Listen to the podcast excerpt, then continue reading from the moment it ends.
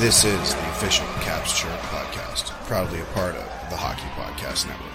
Every team, everywhere.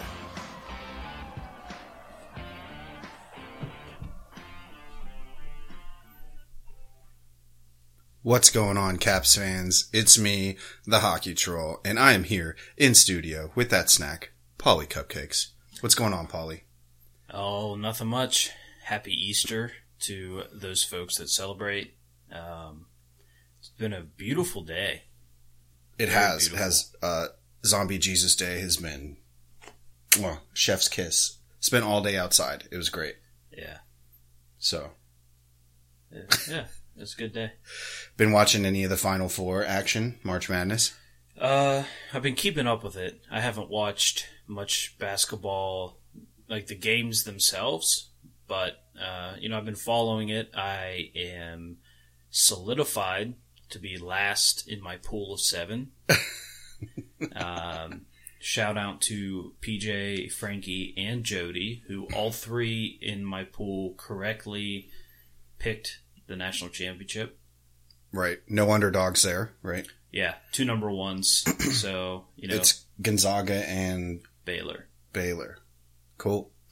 Well, Caps fans, 68 teams started the tournament. Only the best have survived. DraftKings Sportsbook, America's top-rated sportsbook app, is putting new customers in the center of the action.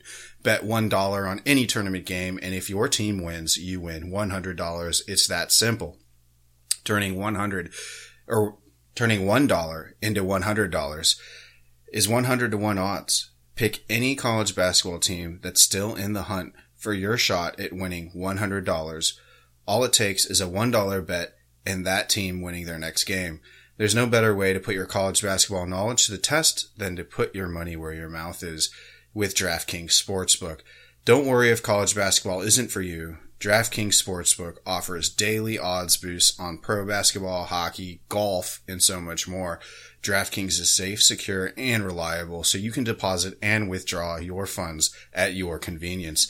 Download the top-rated DraftKings Sportsbook app now and use promo code THPN when you sign up to turn $1 into $100 if the college basketball team of your choice pulls off the win. That's code THPN to turn $1 into $100 for a limited time only at DraftKings Sportsbook. Do it. Use code THPN. Again, that's DraftKings Sportsbook. Code THPN. Do it. Thank us later. Thank us later. Buy us a beer. Did you ever get through those offers without screwing up the 1 in 100 thing? No, I don't think I have a single time. It's been trash. I've been really bad at it. There's your shout out, AJ. Don't use my legal name ever again. All right, let's get it popping. Yep. 1, 2, 3. All right, Caps fans. It's been a week, to say the least, I think. Yeah, that's one way to say it. And in this episode, obviously, we're going to talk the Caps. Went 2-2 this week.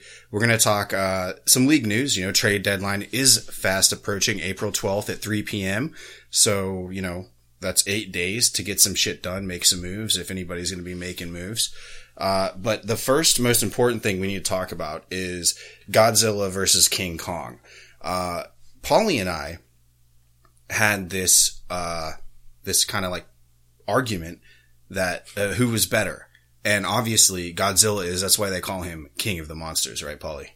Well, King Kong is also a name, so... But that doesn't... It's not... What's he king of? Dude, Kong lived day in and day out fighting monsters from the center of the earth. Kong does it like what? Every now and then when they wake up? Godzilla fought an alien monster that when he flew around, it lit shit on fire and he had 3 heads. Yeah. All the monsters bowed to him in the last movie. He's the fucking king of monsters. And he proved it in this movie. Until, spoiler alert, Kong had to save his ass. Listen. From a man-made invention. Okay. let's, first of all, it was a weird man-made invention that had like some weird energy. I'm not really like up to snuff on the science behind it, yeah. But there was some weird energy going on, and Mecha Godzilla made an appearance. So first of all, I loved the Godzilla movies when I was a kid. They were like my favorite. I loved dinosaurs. I loved like Godzilla. Having him breathe electric lasers and just be so dominant with the tail whip. Was it always that, or was there like a point where he was breathing fire and it wasn't like radioactivity? So due to the technological boundaries of the time, because remember, original Godzilla was a man in a rubber suit, like crushing models. Right. You know, yes, it was fire at one point. But when, you know, in the 80s, like when things got a little bit more advanced, it yeah. became blue, and like his spikes would light up and shit.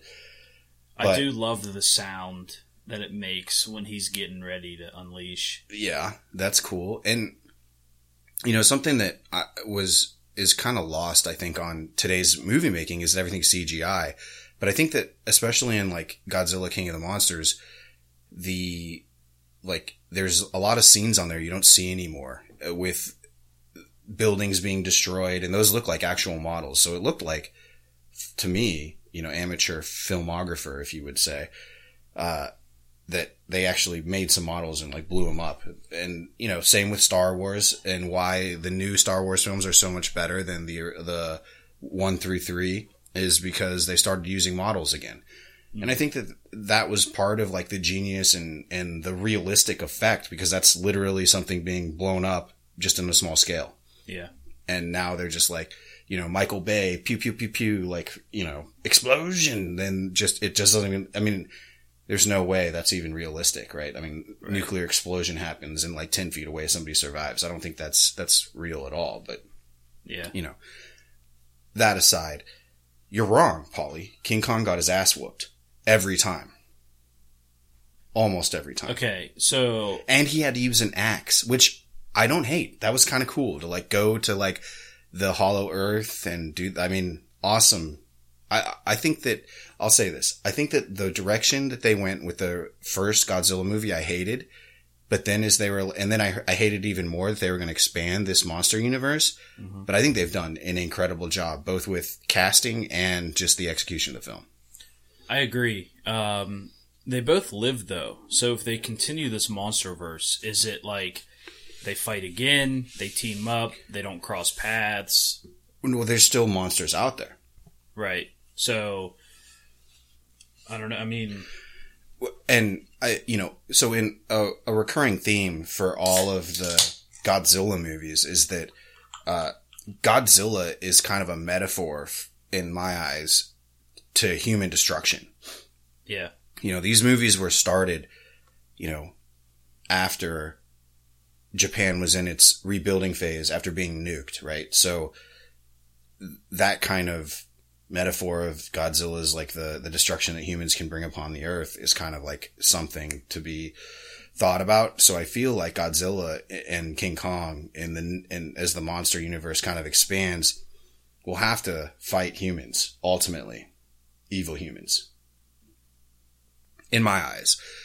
But I love to see some monster throwdowns. So I'm sure that other monsters will be kind of, you know, basically here's in the original Godzilla movies, the whole thing was one monster gets pissed off for some reason, like, you know, humans have awoken it, or maybe it's just mad because Godzilla's out there. So it comes and tries to fight Godzilla, and then Godzilla lays a smackdown, and then 20 cities get destroyed in the process. Right. So, and then obviously humans try to control him. Never happens really well. Yeah. Well, no matter our differing opinions, we can agree it's an awesome movie. 10 out of 10. Would recommend it. Yeah. And the second part of pop culture here, which we're going to shift right quickly into hockey, is the Mighty Ducks show blows. I fucking hate it. I hate it. Do you like it? It's okay. I'm gonna keep watching, and I don't hate it while I'm watching. Okay. Fair. fair. And I get it's probably like a kids movie or a show. Yeah. Aimed towards kids a little bit. But, you know, the main character was in that, like, kid show with Seth Rogen movie where they're, like, cussing and, like, being shitheads. So it's kind of a weird transition. I mean, not to pigeonhole that actor or anything, but, here's my list of unrealistic, and, you know, this is the Mighty Ducks, so everything is completely unrealistic. Yeah. The Mighty Ducks original movies are almost unwatchable, but how the fuck are they just going to get a rink? Like, just some random rink.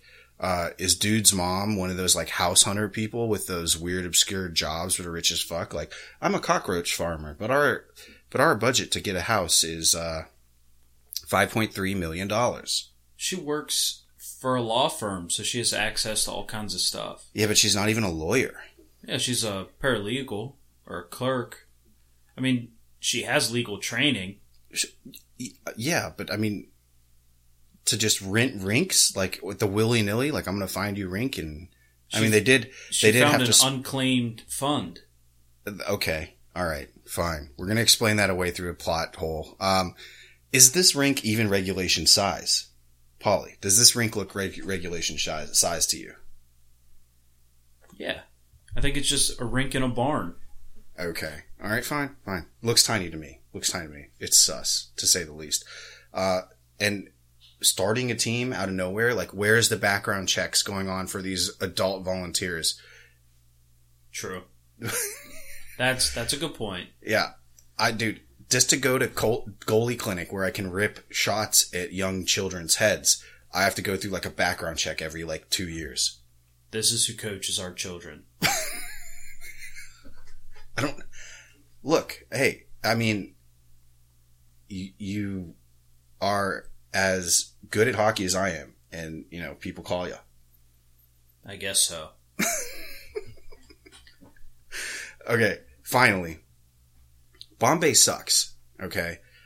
What a washout. Where's the plot here? And I know that it's going to be explained, I know, but it's just like, how are you going to just... I went out and burned all my hockey stuff. Oh, I'm so brooding and dark. I hate hockey. I'm just that cool guy that just hates hockey, and all I do is public skates. Also, second, piggybacking on the whole, where's the background checks for the adults? You're just going to have kids out there with no face shields? That is not USA Hockey approved. True. That is very ridiculous. And incredibly dangerous. Yeah. I mean, even in the... Well, they may have done that in the original Mighty Ducks, but the next two, they all had bubbles and cages on. Right. Yeah, exactly. And I just think it's a lawsuit waiting to happen at a rink, right? Yeah. This is a sanctioned team. I mean, they're in this, like, league, so... I mean, apparently the only thing that to be in this league is I want to be in this league, and you're in this league. I've never heard of a league that does that, but okay, whatever. I will say that there is a pro here. The mom of the try-hard kid is right. Your kid sucks at hockey. He's never going to play pro. Yeah, there you go. And finally, the podcasting kid is cool for obvious reasons. Yeah. I found it just ridiculous when Bombay was skating, because you saw him, like, Bambi out onto the ice, and then when it's a side profile, you're like, yep, that's a double. Oh, yeah. You could clearly tell when it wasn't him skating. Yeah. Disappointment. Bombay was never a good coach. Never. Yeah. Take the fall. Act hurt. Get indignant. Exactly. Like, let's sandbag here. Everybody. I mean, he taught his kids to sandbag. Then he told them to take cheap shots. Then he told them to dive. I mean, no wonder Sidney Crosby is a product of today's society. Bombay started off coaching, like, Moneyball style. You know, play the system. I don't know. It's got some promise. It's obviously, you know, it's a recycled plot line. Yeah. It's kids who suck against the studs. Right. This time, instead of a lawyer, it's a paralegal.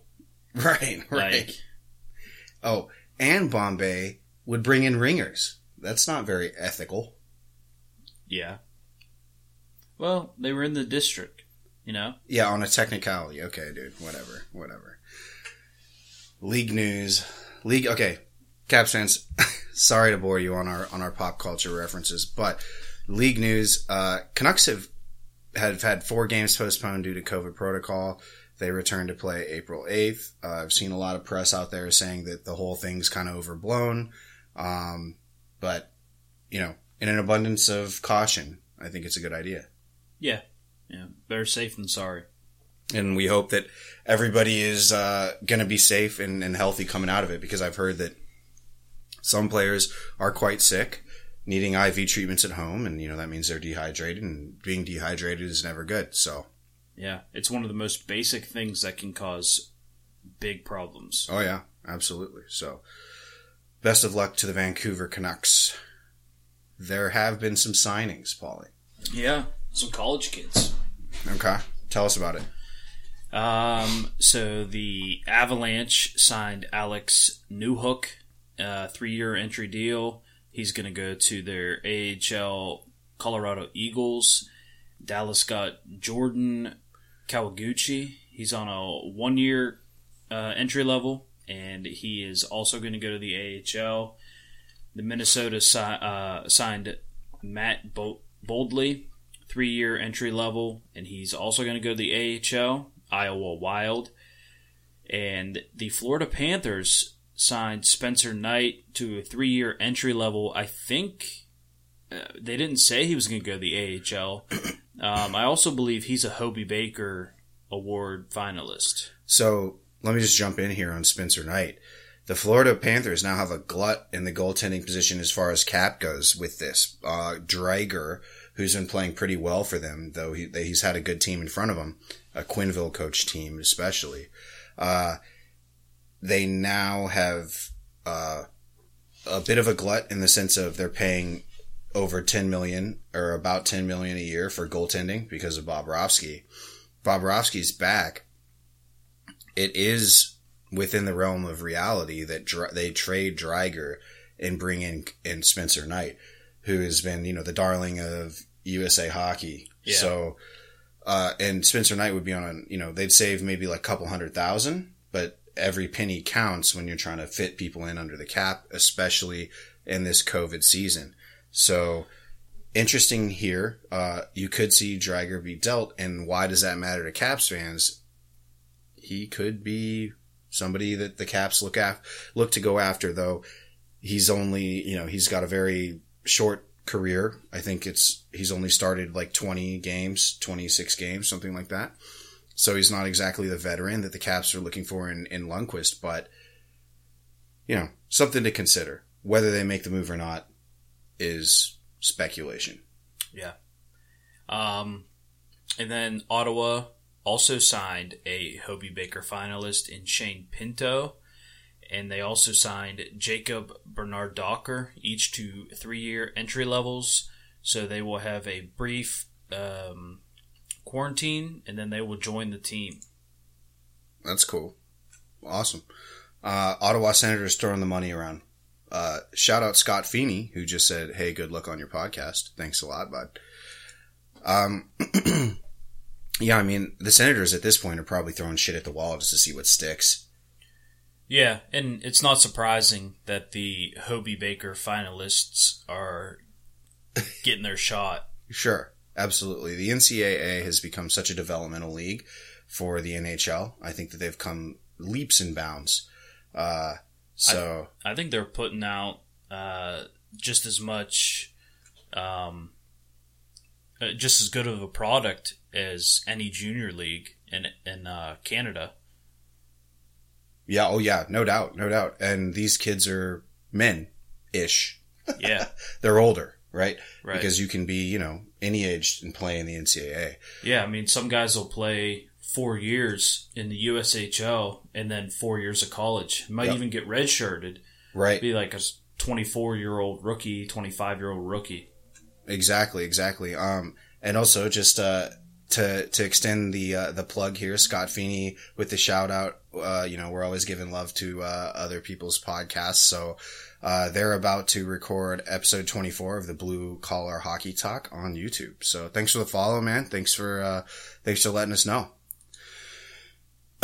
Suspensions. This is juicy. McJesus fined $5,000 for an elbow. Did he even get penalized on this?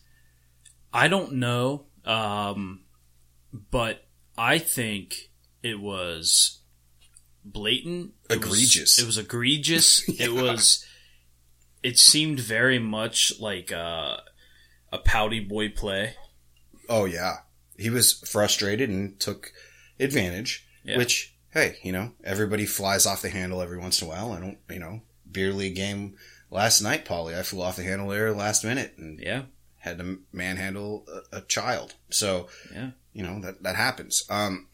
Speaking of pouty pants. McKinnon. Yeah, right. He threw, this was such a funny move. He threw a helmet at a guy as he was coming in to tangle up with him. Honestly, I think McKinnon's is worth a fine. McDavid should have been suspended a game. Oh, yeah. I agree. But here's the thing. When you start letting someone use a helmet as a weapon, you know, we don't want the league to turn into like pussy football players who are ripping off their helmets and trying to swing them at people. Yeah. Or the WWE. With props. Yeah. But dude, the funniest gif ever. Like, I mean, he just like flung, it wasn't even a full arm. It was just his wrist, like the underhand wrist fling, and the helmet goes flying, and Garland puts his hands in the air. Well, I mean, no one's ready for that move. No, not at all. Not at all. Yeah. But I laughed. I watched that diversion. Yeah, no, I love that it was a gift too, because I watched it for a solid 5 minutes and just laughed every time. Got funnier and funnier every time. And one thing I will say about the Connor McDavid elbow is that, yeah, I agree. I think that he should have been suspended. I mean, that's a high hit. That's this type of stuff that the league is supposedly trying to get out of the league, you know, as far as, especially with the headshot, because I think that was a clear, while it may not have landed like a knockout jaw shot, contact was made to the head. And not only, I mean, that was a clear intention to go high there. Yeah. If that was Tom Wilson, they would have executed him already. Yeah. I mean, I think that's textbook what they wanted to get rid of. Yeah. Right. Because, I mean, you look at all of the deaths that Scott Stevens has handed out, all the murders that he's committed on the ice, which back in the day we thought was clean hockey, and at the time it was, were a lot of them were just chicken wings and shoulders into people's head, unsuspecting. And from somebody who's probably taken more than his fair share of those type of hits, that sucks, getting hit in the head like that. So yeah, it does. You know, and as when we were growing up, man, I mean, that was a legal hit, or for me especially. I mean, you know, I graduated in 2005, so that was when like the league was coming back, and you played primarily after that or during that time, right? Yeah. So for me, you know, think of me as like a bantam when hitting was allowed. I mean, that hit would happen to kids all the time. I mean, the bigger kids against the littler kids, every game. I think one of the most dangerous combinations of a hit you can have is a senior on a freshman. Yeah. And that's why I think it's ridiculous that USA Hockey has moved back the hitting age. And I've said this before. Sure. Because now you've got 18-year-olds hitting a 14-year-old who's never been hit. Oh, yeah. Dude, I mean, my first high school practice, I would be on the ice like shaking, because I was like, I'm up next, and I'll tell you what, it made me, I guess, conquer my fears very quickly, like within 30 seconds, because I was on my back. I remember I got these brand new Eagle gloves, which I wear today. They were Pro Glow. I don't know if you OG hockey fans out there are players. There's Eagle was an incredible brand that they actually used to tape over because they weren't all the NHL players used to have them. They used to tape over the Eagle name brand with black electrical tape back in the day, because Eagle wasn't like a big brand that was a sponsor or getting money for advertisement, I think, because their Eagle is across the cuff pretty big. No freak clout. Right, exactly. And I remember I came to practice one day with the first time I ever had these gloves, and I was so proud of them. And I put them on, go out, first drill. It's basically the modified McDonald's drill. I take the pass up high, and I'm a plug. So, I'm like a freshman. Right. Just like a senior defenseman just whoop, boom, like right into my chest. Arms go off. These gloves were big on me. Both gloves off. Nice. Yard sailed. Sticking gloves. And I was like, well, that's what I get for bragging about gloves. Yeah, right? How those new gloves treating you? Yeah, they're treating me great.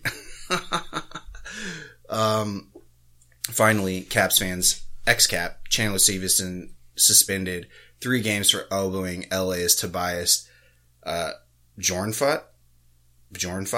Probably Bjornfot. Bjornfot. Yeah. Sorry for to all our Scandinavian listeners. Jinx. Yeah. There we go. You owe me a Coke. Injuries. Oh, Aaron Ekblad, out 12 weeks following surgery Monday, 3/29. We talked about this last podcast because it had just happened that Sunday. Yeah. On Monday's podcast, last Monday's podcast. Holy smokes. This was just an awkward and clean hit, pretty, run of the mill. Play. Yeah, standard play in the corner. And he kind of gets airborne and comes down weird on his left leg. And that thing goes about 3 different ways. Yeah. And he falls down, and it is an instant, like, you could just tell, like, blood curdling, pain, scream. I mean, hockey players are pretty tough, but obviously this dude had, and we thought both tears and fractures, but it ends up being what they're calling a fracture in his left leg. His whole leg. Yeah, I would say, right. I mean, the whole leg's just broken. Right. Yeah. He broke it all. Right. Not to laugh at his pain, but man, they had to stretch him off the ice. He was very hurt, and we hope that he comes back. It's crazy. 12 weeks though. That's like 3 months to heal a broken leg. What kind of stuff are they pumping into these guys to come back? To possibly come back. In 12 weeks, because you got to think like 2 of those weeks he's on the ice, right? Yeah, stem cells. Yeah, if anything, right? If not more. Nathan Bolio will be out for the season after having shoulder surgery. He hasn't played since March 9 because of a hand injury. He's been dealing with shoulder injury, so he's just basically packing it in. Needs to get some repairs done for sure. So that's our league news, folks. Get right into the Washington wraparound. Let's talk some Caps. Yeah.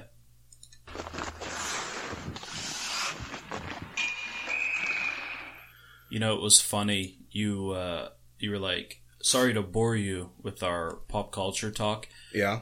When we first started talking pop culture, we had like double-digit viewers. By the time you said that, we were at 0. Yeah. Well, hey, can't win them all there, Polly.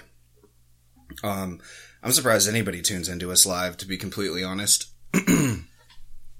We're just doing this to promote. Shameless self-promotion. So, I don't know. Good friend Nick Terraney told me to start streaming, so we have. Yeah, thanks, Nick. Shout out, Nick. All right, Caps fans. Week did not start good. No. We had a game on the 30th against the Rangers in New York, Madison Square Garden. They had fans in asses in seats. Very socially distanced there. Very cool. Good to see the world somewhat returning to normal post-COVID times or during COVID times. I think you did the outline for this. So I'll let you take the reins here, Polly. All right. Yeah, I'm just pulling it up on my phone because probably should have worn my glasses. Well, I'll start you off. The Caps came out looking ready to play, but there are 2 early goals. A power play goal by Oshie. A hardworking jam sesh in front, put home by Dowd. 13:34 on the clock, so that's a nice start, right?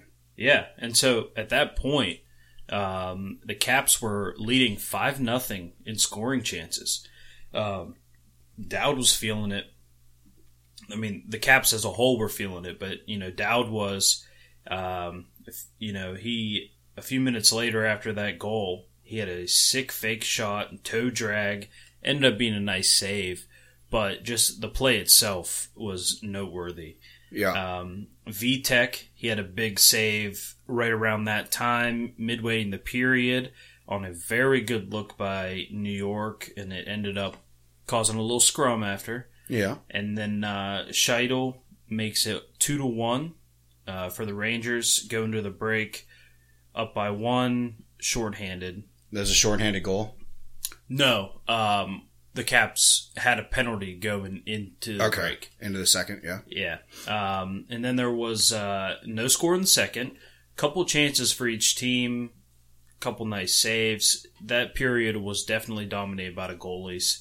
The Caps had 4 chances on the power play.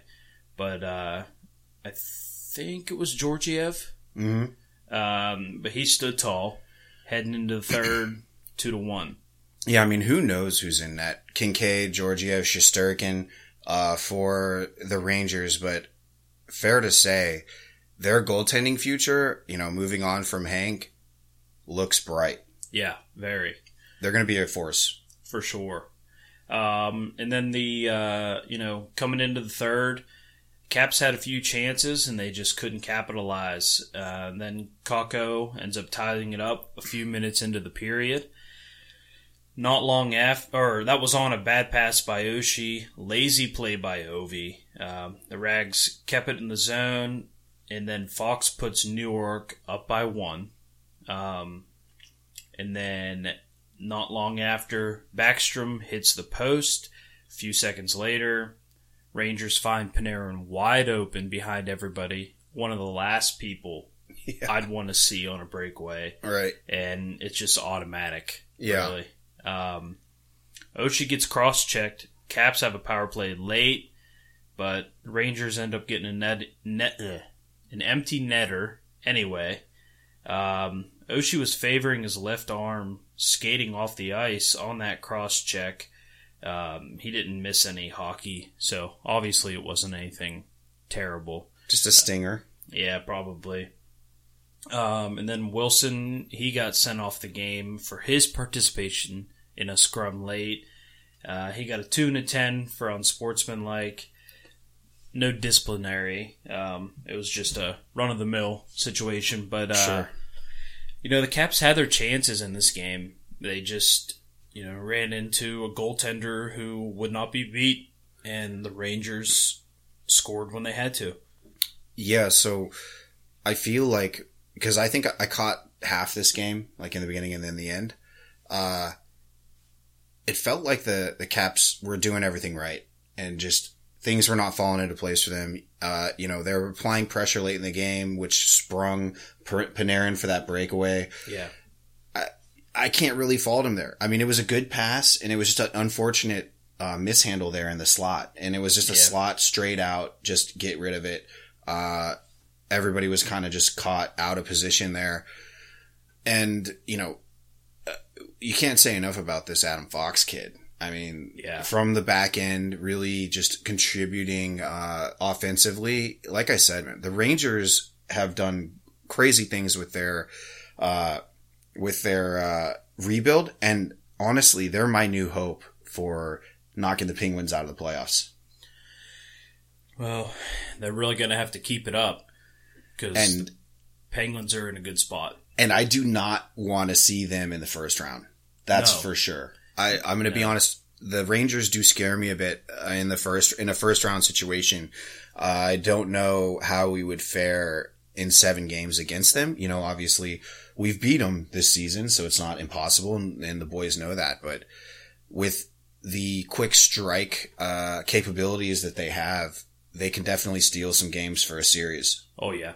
So, rough. And the picture does not get better here, does it, Paulie? For the next day, right? So you're right. Still in New York, yeah. And just as bleak. 30 seconds in, play behind the net. Oshie collided with Samsonov, and Samsonov left the game. And correction here, it is actually April Fool's, so it's 2 days after. Get a day of rest in New York, right? Oh, and then, yeah. And so I didn't see this play, and I was texting you like, hey, can you do the outline? And I was like, what the hell is happening? Like, what happened with Sammy?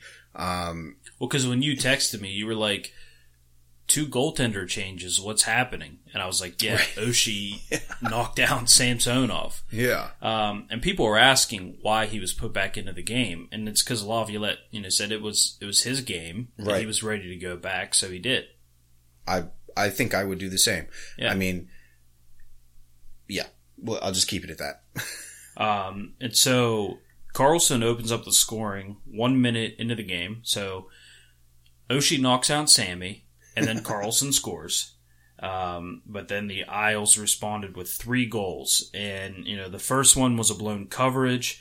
Eberle was wide open backdoor. Mm-hmm. Then Barzal. Yes, the guy is talented. Right. But embarrassingly goes coast to coast. He beat 4 Capitals. Absolute terrible team defense. Right.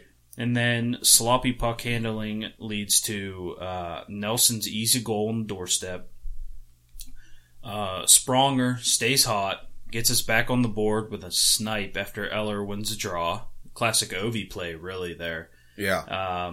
But then Barzal gets his second of the game with it was a nice play, spinorama. I really think Tendy should have had it. 4-2, heading into the first break. Then here we go again. 3 minutes into the second, Tzitzikis gets a lucky bounce when the Isles were putting on hard pressure on the puck low. Then the Caps catch a break at 13-13. An Ovi shot bounces off of Varlamov, hits Oshbabe on the skate. 5-3, still a game. But here we go. Not 2 minutes later, Eberle makes it 6-3.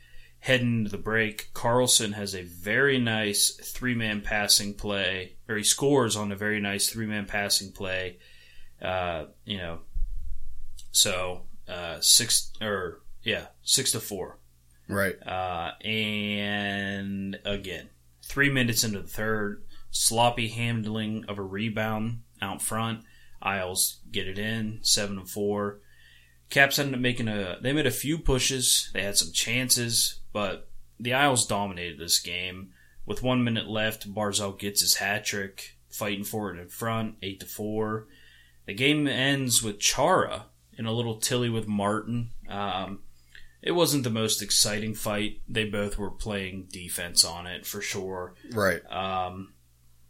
What I had to say about this game was that the Caps, they just kept getting beat, they kept getting outplayed, and they kept getting outskated. I really think it was just a complete domination, and the score rightfully showed. Right. I mean, going to the Barzal 1-on-4 play, that was just he's blazing down the neutral zone, right in through. He beats a guy, and then it's 3 guys who just failed to collapse. They all just thought somebody's going to pick him up, and nobody did. And you can't do that to a kid that talented. And obviously he was feeling it. Luckily for us, the Islanders don't get that out of him every night, that type of insane performance. He is their best player. He does contribute night in, night out, but that was quite the inspired performance. He also had a couple assists that game. I mean, the dude was all over. He was possessed, and the rest of the guys were feeling it. Eberle, those guys. It's a burn the tape game. I was going to say, Barzal's going to want to save that tape. Oh, yeah. Right. Yeah. For us, we're burning it, though. At his rehearsal dinner, instead of like a slideshow of him and his fiance, they're going to show that. I don't know if he's married or not, but. No, I don't think so. I did love to see Chara just go up to Matt Martin and Matt Martin say, okay, let's go. Yeah. I think that that's say what you will about fighting in the NHL, but I love to see two veterans just say, look, it's been a fucking, you're kicking our ass, but I want to fight you. And it's at this point, anything that we've got. And then for Martin to oblige. Yeah. I think that's I think that's kind of like the chivalry, if you will, of hockey, is that, okay, you're kicking our ass, but we're not, we're not pushovers. And here's the only way we can show it right now. Let's have a Tilly and let's do it. I think Chara wins here because it's, he's a Kodiak bear, but yeah, I liked it. I love to see it. I love to see it from the veteran standing up. I'm sure nobody shoulder tapped him and said, hey, Chara, go out and fight this guy or fight someone. Nobody said that, but he took it upon himself at 43 years of age to say, hey, let's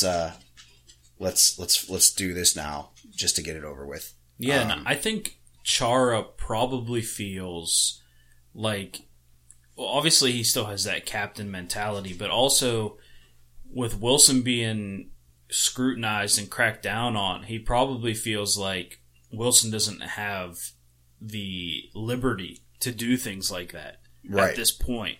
Like, everything Wilson does is going to be, it's all under a microscope. Sure. So Chara's probably like, I'm not going to get a letter on my jersey, but I can still be a leader, and I can pick up the slack where the normal tough guy can't. Right. Love to see it. But Caps fans, it does get better as we end the week with 2 against New Jersey, and on the 2nd, which is that's our back-to-back. We went from Brooklyn to Newark, and in an interesting move, Verona is out and Panic is in. Nassau. Oh, I'm sorry, Nassau, yeah. Because I guess they're splitting time, or are they even in? Did the Islanders even have a home arena anymore? What's going on there? Well, wasn't Nassau, it's been like condemned for years, but they still keep playing there. Well, yeah, because then they were splitting time between Brooklyn and Nassau at one point, and then, whatever. Anyways, Panic gets the nod, and Verona gets sat. Now, I tweeted about this. Verona hasn't scored a goal in 11 games, and if all you're going to do is score goals, you better score goals. Right. I love Verona, but doesn't win a lot of puck battles, is a bit of a liability on defense. And I know Cap's Twitter was like, why is Dylan in, but Verona's out? And you brought up a good point. Yeah, they're different positions. You're right. Like, okay, I get it. Dylan isn't perfect, but Dylan is also better than TVR and Siegenthaler. So saying, why is Verona out and Dylan in? Well, okay, maybe if it was a lineup and everyone played the same position, that would be a valid argument. But that would be like saying, why is our running back in, but the backup quarterback is in? Right. Like, it's not even, they're not even both forwards. Right. It's a very different position, and I know Dylan hasn't been great. He even was pretty much responsible for one goal specifically today. Right. But, I get where people are coming from, but Caps Twitter, come on.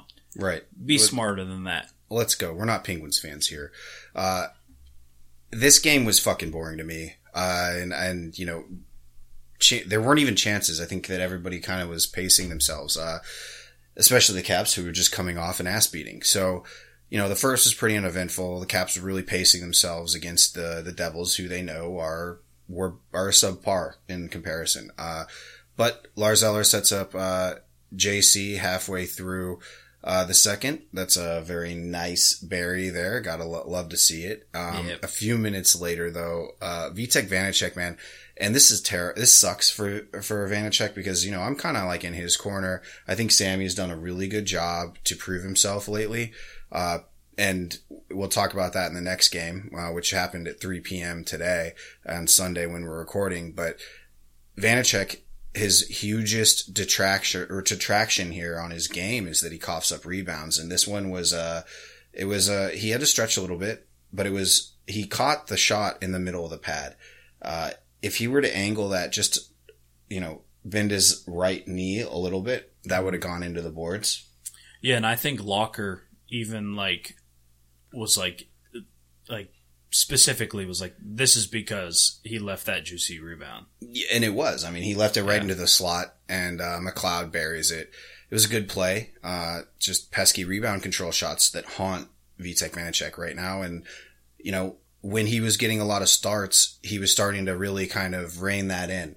But being sat, you know, losing, quote unquote, which no fault of his own, I think that the organization just wants to see what Sammy can actually do, what he's worth coming up to trade deadline. Yeah. But then after that, it was a total battle of attrition, and it was weird because it wasn't a super physical game, which makes sense because the Caps had just come off a pretty big tilt with the Islanders the night before. Mm-hmm. And, you know, I thought that really it was just good defensive coverage both ways that created this kind of attrition. Now, no scoring until overtime. So the game goes to overtime, tied at 1-1. Vítek Vaněček, you know, redeems himself, so makes an unreal save. Yeah. And the puck goes the other way. And Orlov absolutely lasers a short side shot to the roof. Love to see it. Very good. I mean, he didn't even think he scored. Yeah, he saw it. Gave he the like, shrug. Yeah, dude, his facial, the progression of his face and the expressions that he threw out were fucking classic. Love to see it. But man, does that guy have a shot? Right. You know, and back to Vítek, I think there were like 3 or 4 times that the Devils should have won that game in overtime. Yeah. The reason that the Capitals won this game was because of Vítek Vaněček. Yeah, and it was worrying because we were letting the Devils run into their offensive zone uncontested, really. And you saw guys pointing, and when you see that, that means nobody knows who they're supposed to cover. Right. And you see, and honestly, we just really got lucky because we did what any good hockey team who's confused will do, is they just stacked the slot and got a rebound and sprung Orlov the other way, and he finishes it. So, you know, great. We've at this point taken 7 of 8 from the Devils, and then we roll in today, Sunday, the 4th, Easter Sunday, and we pull off a 5-4 win. Now, I thought that this game, you know, we had it in hand and we let them crawl back in a little bit. Yeah. You know, no team in the NHL is trash, right? I mean, anybody can win at any given night. The Caps had a lot of scoring. Ovi got his power play goal. Awesome. It was gritty too, though. You know, it wasn't from the office. You know, right. He was fighting down low. And then, you know, I think his touch pass to Ovi, or to Oshie, which then was a beautiful goal, was a nice assist. And then that assist he had to Kuznetsov was nice. And mint. We were, you know, so neither one of us got to watch the game, but we watched the condensed game together, and we were talking about how a little bit of luck, a little bit of skill. 2 of the Capitals' goals came today because they got it underneath of a defenseman's stick, and it was probably just enough room for the puck. Right. And so I don't know if it was lucky that they didn't sauce the pass or if they meant to keep it on the ice, but I mean, literal game of inches today. Sure. You know, Ovi's goal was crawling on the goal line, could have been swept away by the defenseman. The 2 goals that went under the sticks, you know, the Caps won a gritty game of inches today. Yeah, and they won on skill. Yeah. You like to see that. I mean, this is a game that we should win on skill. Against grit. It was a grit and skill combination. Sure. Yeah, right. Not to detract from what you're saying as far as the grit goes, but like... Yeah, you know, I mean, just like instantly you were, you know, contradicting me. Right. But I feel like I chalk those passes under the sticks up to skill, man. I mean, a little bit of luck, but you have to see that play first. Right. To even try it. Hockey IQ. Right. Right. And the Devils are a young team. Maybe they don't think that pass goes through, but welcome to the NHL, right? Well, one of them was PK Subban, so. Yeah. You can't blame that one on inexperience and youth. Fair enough. Fair enough. The big takeaway that I want to say about this game was that, each of our goaltenders have kind of this weakness, right? And I think that Samsonov gives up the occasional leaky goal through a screen or not playing the angle correctly. He had one basically shot right through him today, but man, does he make up for it with the insane athletic saves. I mean, in the first period, I saw on Twitter that we were getting outshot like 17-5 or some fucking crazy number. Yeah. That's not good. You don't generally win those games, but it's obvious that our backstop was playing on his head.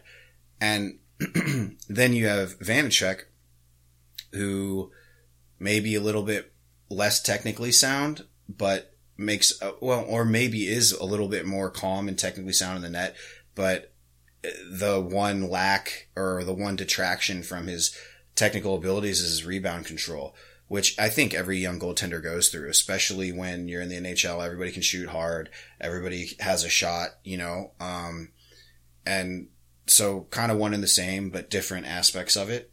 Right. And this is where I think Samsonov is showing where his ceiling is maybe a bit higher than Vaněček.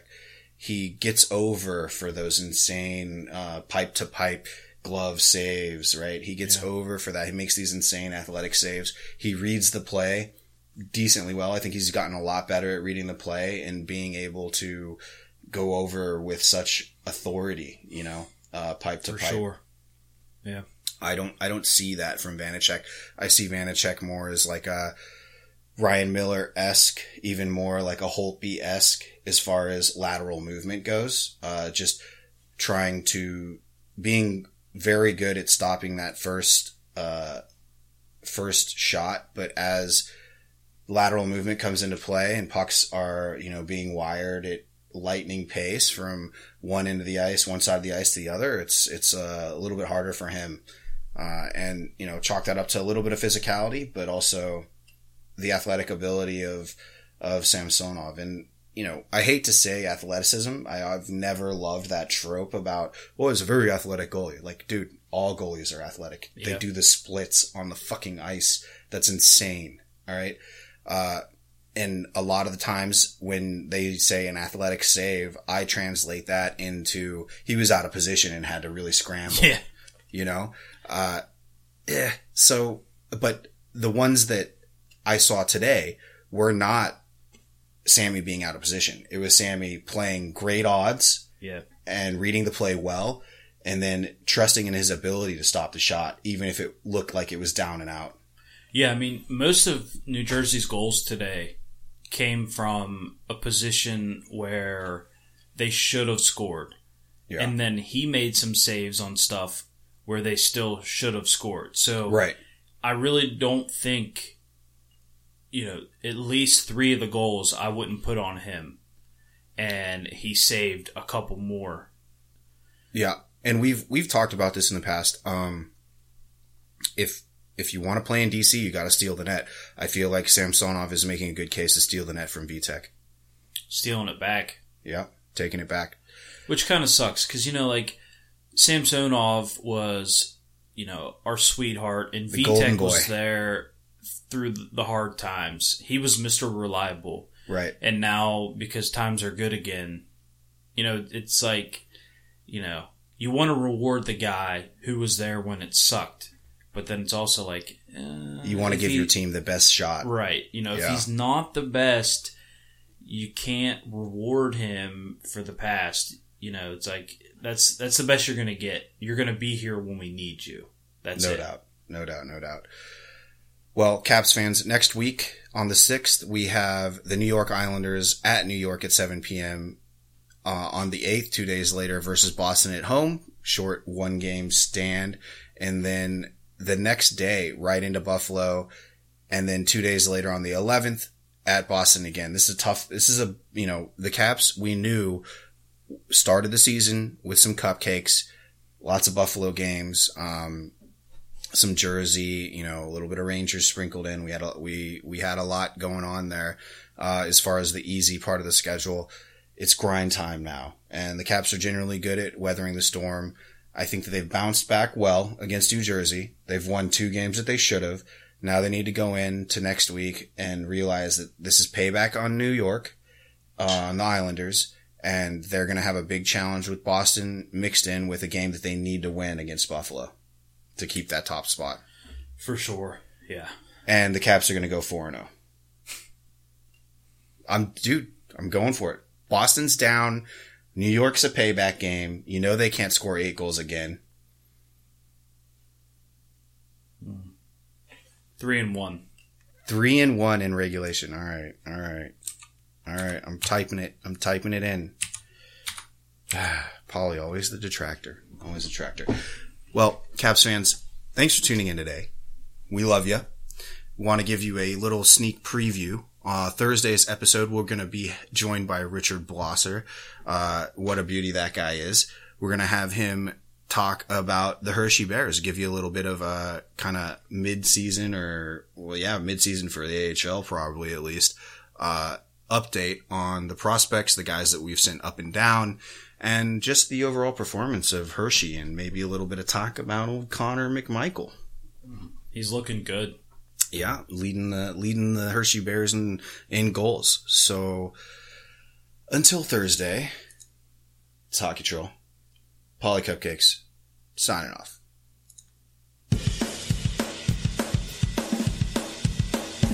Hey Caps fans, thanks for tuning in to the official Caps Chirp podcast, repping the greatest team in the NHL.